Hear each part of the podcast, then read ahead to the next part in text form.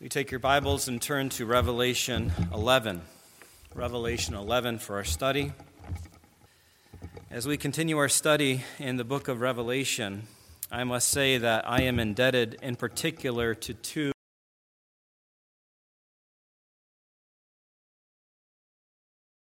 Secondly, to my missionary friend David Minnick, who worked with me at school on the Dean of Men's staff.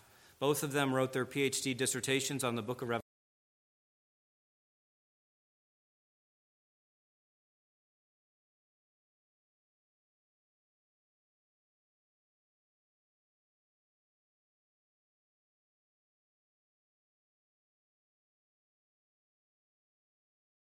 I found his work to focus on Christ. It gives us a good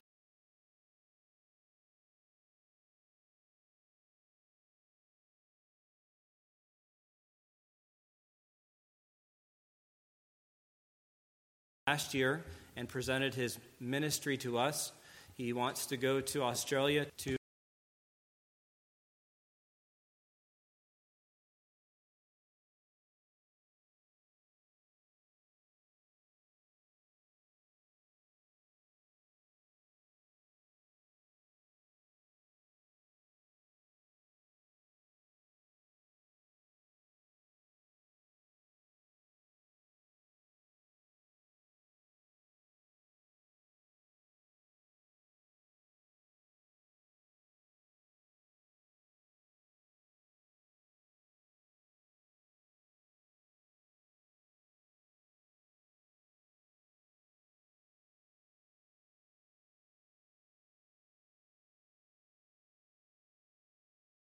Let's pray together. Father, as we go through this, this text, and as we see the mercy of our Lord Jesus Christ to save people from their sin, we pray that people would likewise today be saved from their sin as they see the mercy of our great Savior Jesus Christ. We pray that you would give us a bigger understanding of who you truly are so that we can worship you more rightly. We pray for that in Jesus' name. Amen.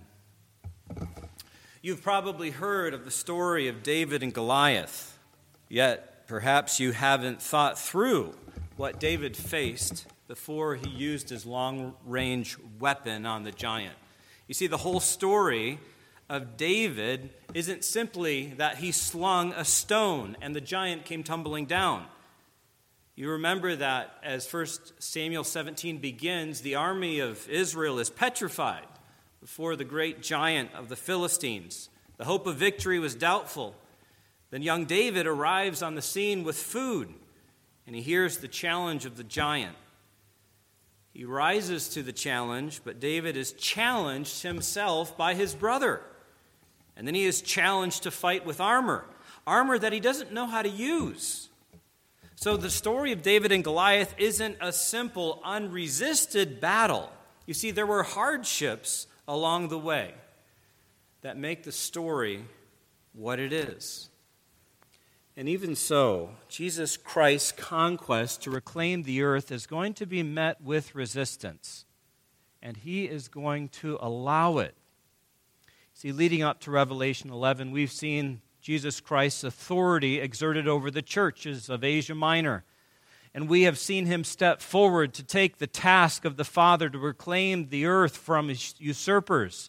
In chapter 6 and following, heaven has hailed down judgments upon the earth, yet not all the earth. Those judgments were both partial and particular. The severity of those judgments is increased for those who oppose Christ and they bypass those who run to Christ. And then the plot expands as demons from the abyss enter the story to torment and to destroy those who oppose Christ in chapter 9. And then in chapter 10, a mighty angel from heaven plants his feet on land and sea, issuing earth's eviction notice. No more delay. The days of the seventh trumpet will be it. So the conflict we've been studying has been escalating.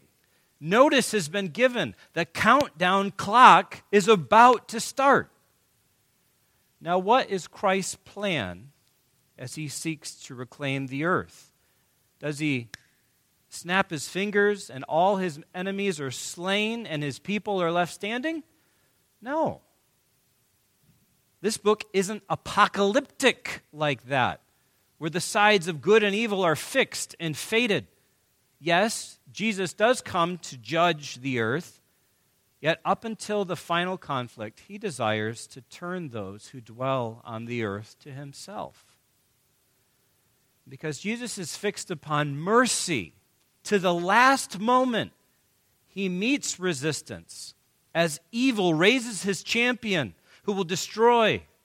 And those on earth scoff at Christ's claim. And Revelation 11 holds the first of three apparent setbacks in this storyline. This chapter holds tough stuff for us to stomach. Yet through it, we see the mercy of Jesus Christ, who is coming to reclaim the earth. And as we go through this text, we'll learn what those on earth hear and what those on earth see in the final days. The stage for us is set in verses 1 and 2 of this chapter with rebuilt and functioning Jewish temple and an altar, even in the city of Jerusalem, which is being trampled. And the stage for Christ to come has been set. This is the place and the stage of his choosing. And what he does is put two figures on that stage, according to verse 3, where Christ says, And I will grant authority to my two witnesses, and they will prophesy. You see, what, what will those on earth hear? The world will hear of God's power to save those who repent because Christ will raise up two prophets in the days of the end. Christ will have them prophesy in the final days. Verses 3 and 4 show us.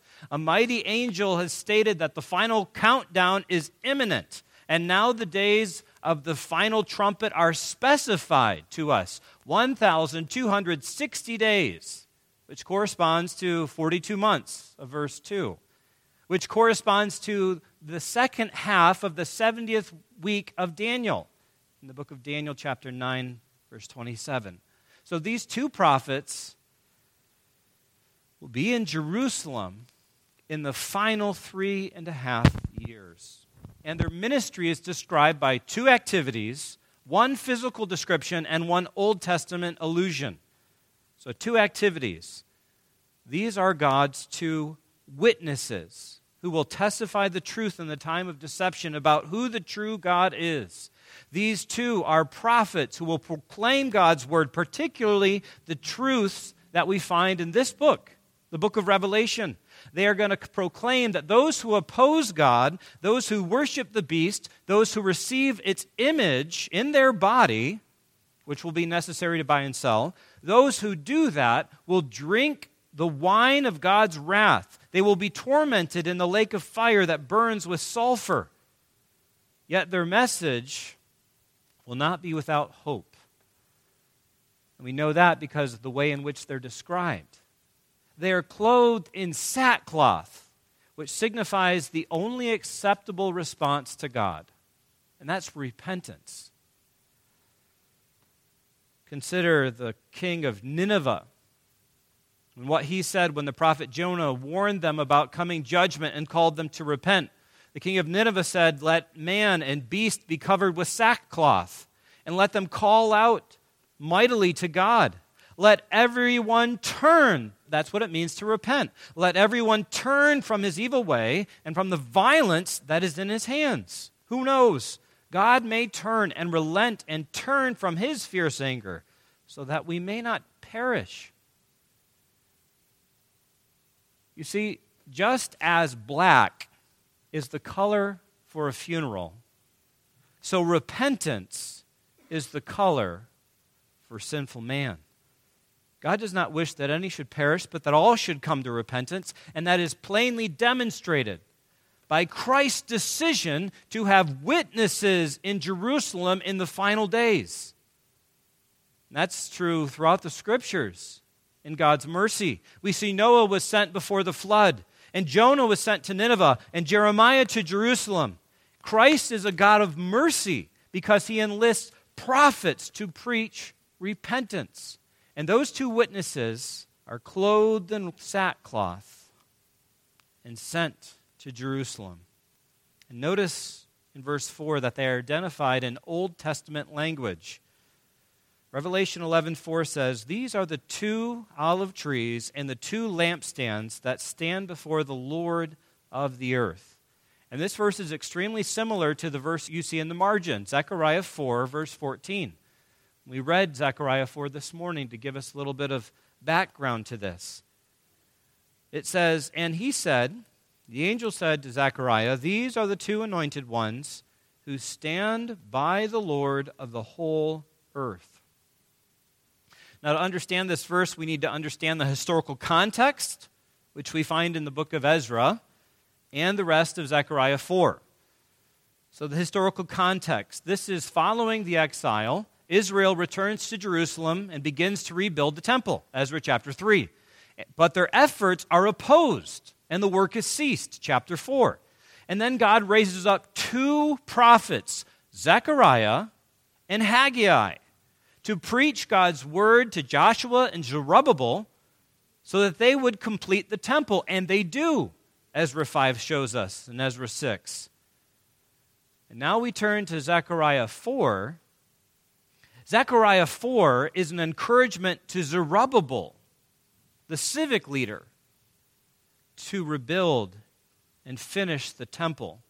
And he sees a golden lampstand with two olive trees by it that are dispensing oil to the lampstand by golden pipes. And this vision is God's word of encouragement to Zerubbabel to rebuild. Zechariah 4 6 says this This, what he sees, is the word of the Lord to Zerubbabel. Not by might, not by power, but by my spirit, says the Lord of hosts. So, just as the Spirit empowered preaching of two prophets, Zechariah and Haggai, is used by God to raise the temple, so the Spirit empowered preaching of the two witnesses in Revelation 11 will be used by God. And according to the book of Zechariah, it'll be used by God to revive the people of Israel. You see, from verse 4, we learn that these two are spirit empowered prophets. You say, who are they? Well, the text doesn't say. But we can still understand the point. The point is that the Spirit is going to work through these two prophets. As lampstands, they are divine witnesses by which God gave, will give knowledge of His sovereignty and His righteous demands to the nations and warn them of coming judgment that they can expect if they fail to heed God's revelation. And as olive trees, they are witnesses possessing a unique relationship with the Spirit of God. They are sons of oil that stand in the presence of the Lord. So, just as the Spirit will speak through these two witnesses one day in the final days, so we've already read in the letters of this book that the Spirit spoke to the churches of Asia Minor. Remember that common refrain to each of the letters? He who has an ear, let him hear what the Spirit says to the churches. Remember what the churches were called? They were lampstands. And from the very first letter to the church of Ephesus, we learn that a church that won't repent of what is wrong in the church is not going to be a good lampstand, a good witness for Christ. And that church will be moved it says. These two were God's witnesses, as the churches ought to be. These two prophets in the end are going to rebuke iniquity, they're going to unmask the deceiver, they're going to demand repentance, and they're going to persist against any opposition. And you can imagine that when they do that, they will be hated, and people will want to silence them. So look at verse 5 and 6, Revelation 11. And if anyone would harm them, fire pours from their mouth and consumes their foes. If anyone would harm them, this is how he is doomed to be killed. They have the power to shut the sky, that no rain may fall during the days of their prophesying. That's famine. And they have power over the waters to turn them into blood, and to strike the earth with every kind of plague. And get this, as often as they desire. So Christ will give these power to wield. They're going to be able to instantly judge those whenever they please, those who oppose them. And these kinds of judgments shouldn't be fantastical to us because they're already been demonstrated in the scriptures. In the Old Testament, this kind of thing was done by Moses and Elijah. These prophets will have prophet like power of those prophets who came before them. And these judgments are necessary, verse 5 shows us, in order to protect them so that their ministry can continue through the duration of this time. The point is, God does not want their preaching to be stopped. But we read these words and wonder is this appropriate? Is this an appropriate use of force?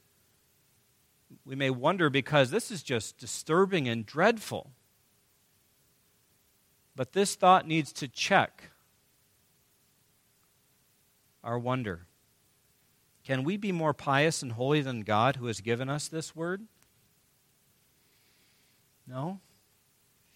We may wonder this doesn't seem to fit the pattern of the scriptures because we as we read the scriptures the prophets the apostles and the preachers were submitting to being maligned and even murdered so for example the first martyr of the new testament church stephen he submitted to being stoned and he prayed for those who were stoning him that they would be forgiven we have in the book of revelation antipas from the church of pergama who is martyred what we find in church history is that those who are Christ's witnesses give their lives for the Lord.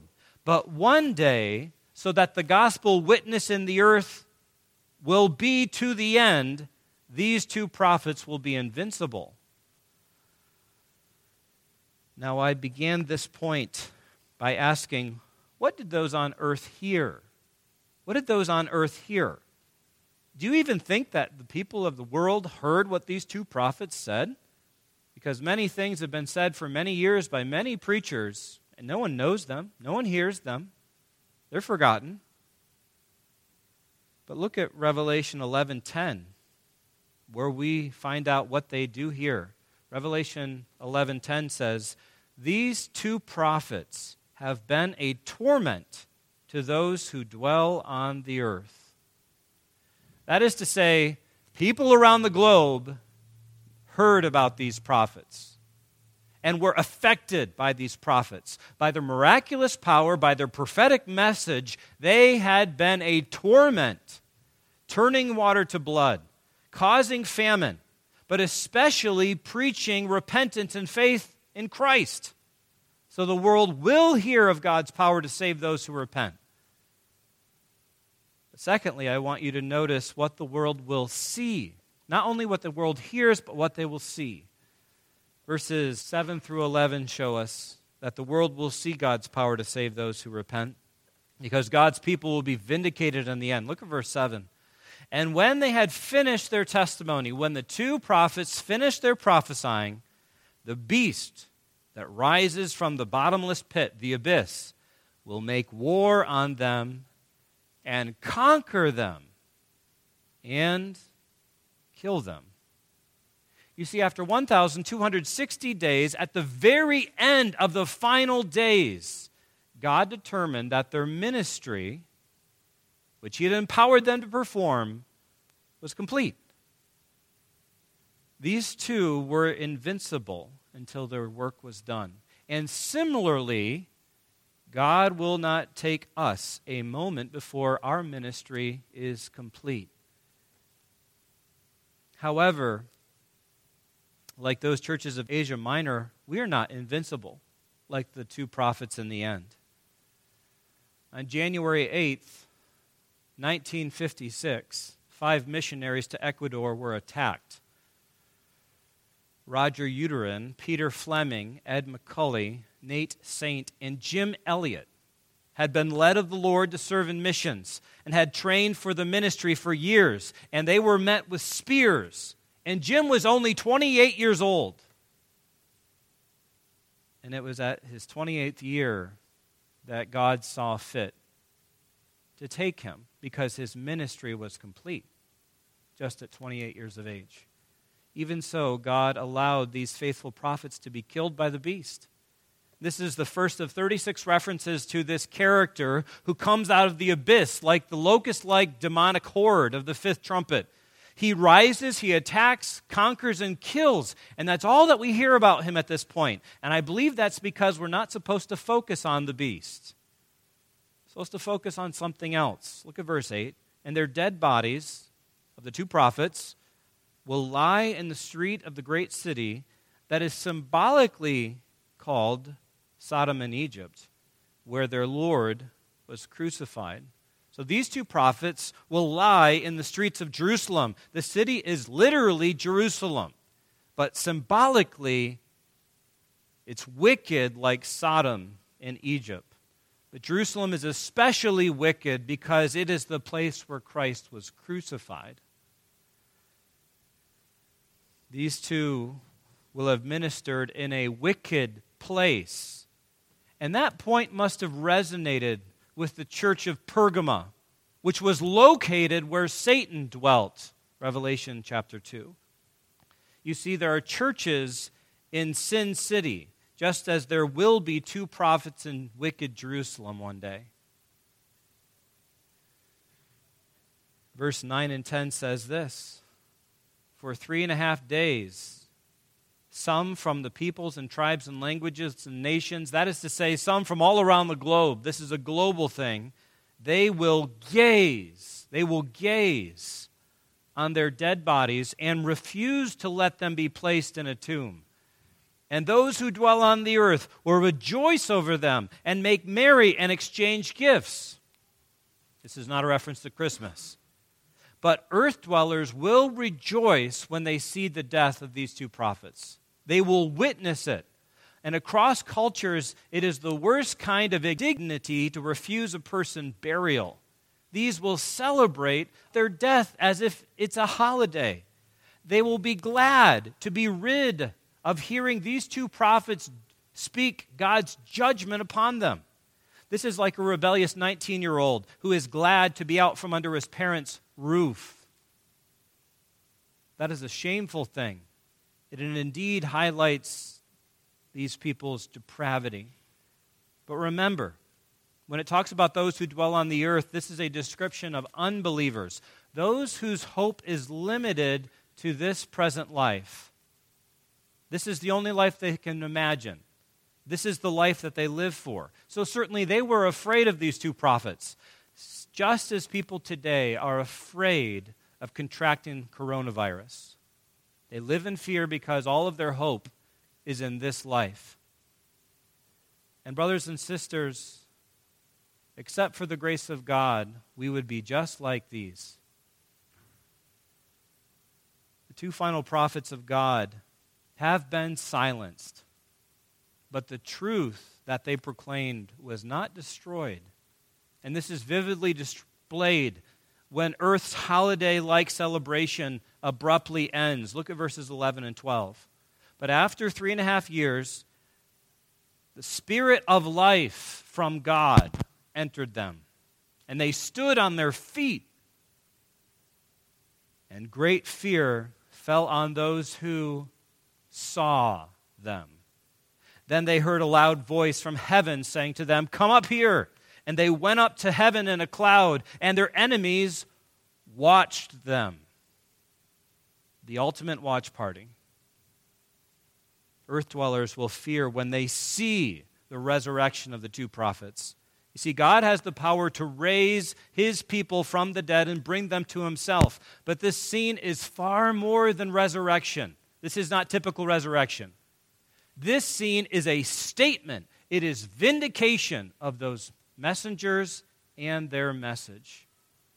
This is the kind of vindication that Christ promised the small, steadfast church in Philadelphia. Remember, that church was the one that was weak in attendance but strong in testimony.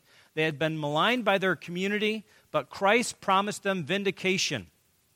He said, I will make those of the synagogue of Satan come and learn that I have loved you. He will vindicate them. And how encouraging it must have been for the small church of Philadelphia to hear that the two prophets of the end will likewise be vindicated. And that shows us, brothers and sisters in the Lord, that it is hard when you and I tell our neighbors the gospel and they get what we're saying and they ask us this question, realizing that we have told them that there is salvation in none but Christ. They ask us, So you're saying that Muslims, Buddhists, devout Catholics, and liberal Methodists are going to hell?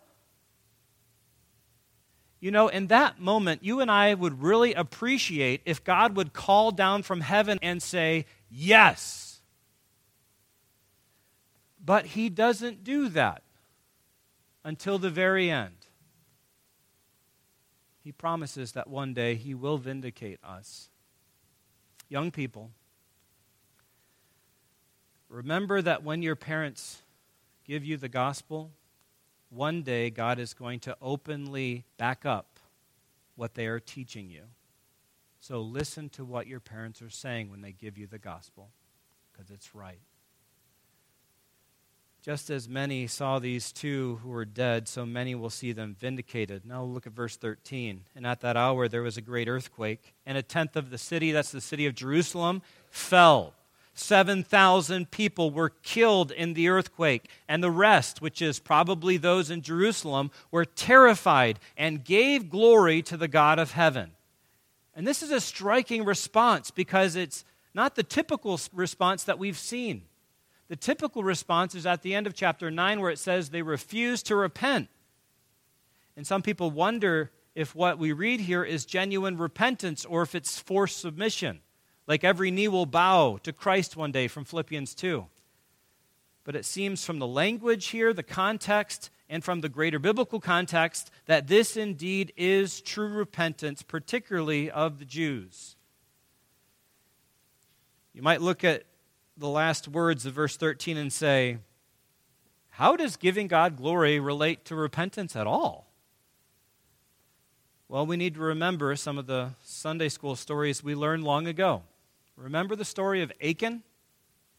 He was the one who stole and took things when they conquered Jericho, hid them under his tent. You remember that Israel was then defeated by Ai, and Joshua was to go through the people of Israel and determine where the sin was that was in the camp. Remember what Joshua said to Achan? He said, My son, give glory to the Lord God of Israel. Give praise to him. And tell me what you have done. Do not hide it from me. So Joshua told Achan to give glory to God by confessing his sin. You see, when we state that God is right and we are wrong, God is glorified. So consider, brothers and sisters in the Lord, if and when we might present ourselves as perfect saints, not needing our brothers and sisters in the Lord to pray for us, God's not getting glory from us. Because we're putting on a show as if we're always doing the right thing. Now, in saying that, I am not calling for this generation's shameless transparency, but I am calling for God's people to be honest and humble. Because when we are, that gives God glory. So, these, not everyone in the earth, but these in the end, in this place it seems, they will repent. So, through Christ's judgments and his prophets, some will be saved one day. And the suffering of the saints then is going to result in the glory of God, and that's a wonderful thing. And then with that, we come to the end of our interlude. The interlude that began in chapter 10 and has gone all the way through this verse, chapter 11, or 11 verse 14. This interlude has refocused the scene. Not heaven and earth and the abyss. Now the scene of Christ reclaiming the earth has come to Jerusalem and it has explained Christ's strategy in the last and final days. The gospel of forgiveness of sins that started in Jerusalem, Luke 24 47, will circle the globe and return to Jerusalem in the final days. Brothers and sisters, that is the mercy of the Lord Jesus Christ, to whom the authority to judge the earth has been given. His conquest is going to be met with resistance. His people are going to be slain. And that might seem like failure, but it's only apparent because God's in control of all of it. He knows things to the very day, the exact day. And no matter how much Christ is resisted or his followers are resisted, Christ is going to accomplish the victory of God. And he's going to do so while holding out the hope of the gospel to all who receive it. What a gracious God our Lord Jesus Christ is. Father, we praise and glorify him who has been kind to us to help us realize that we have been loved by him and how good and gracious you are to, even in the time of judgment, show mercy. To send not great champions who will destroy, but two prophets who will preach the gospel so that people will be saved. What a God of mercy you are. We praise you. We praise you in Jesus' name. Amen.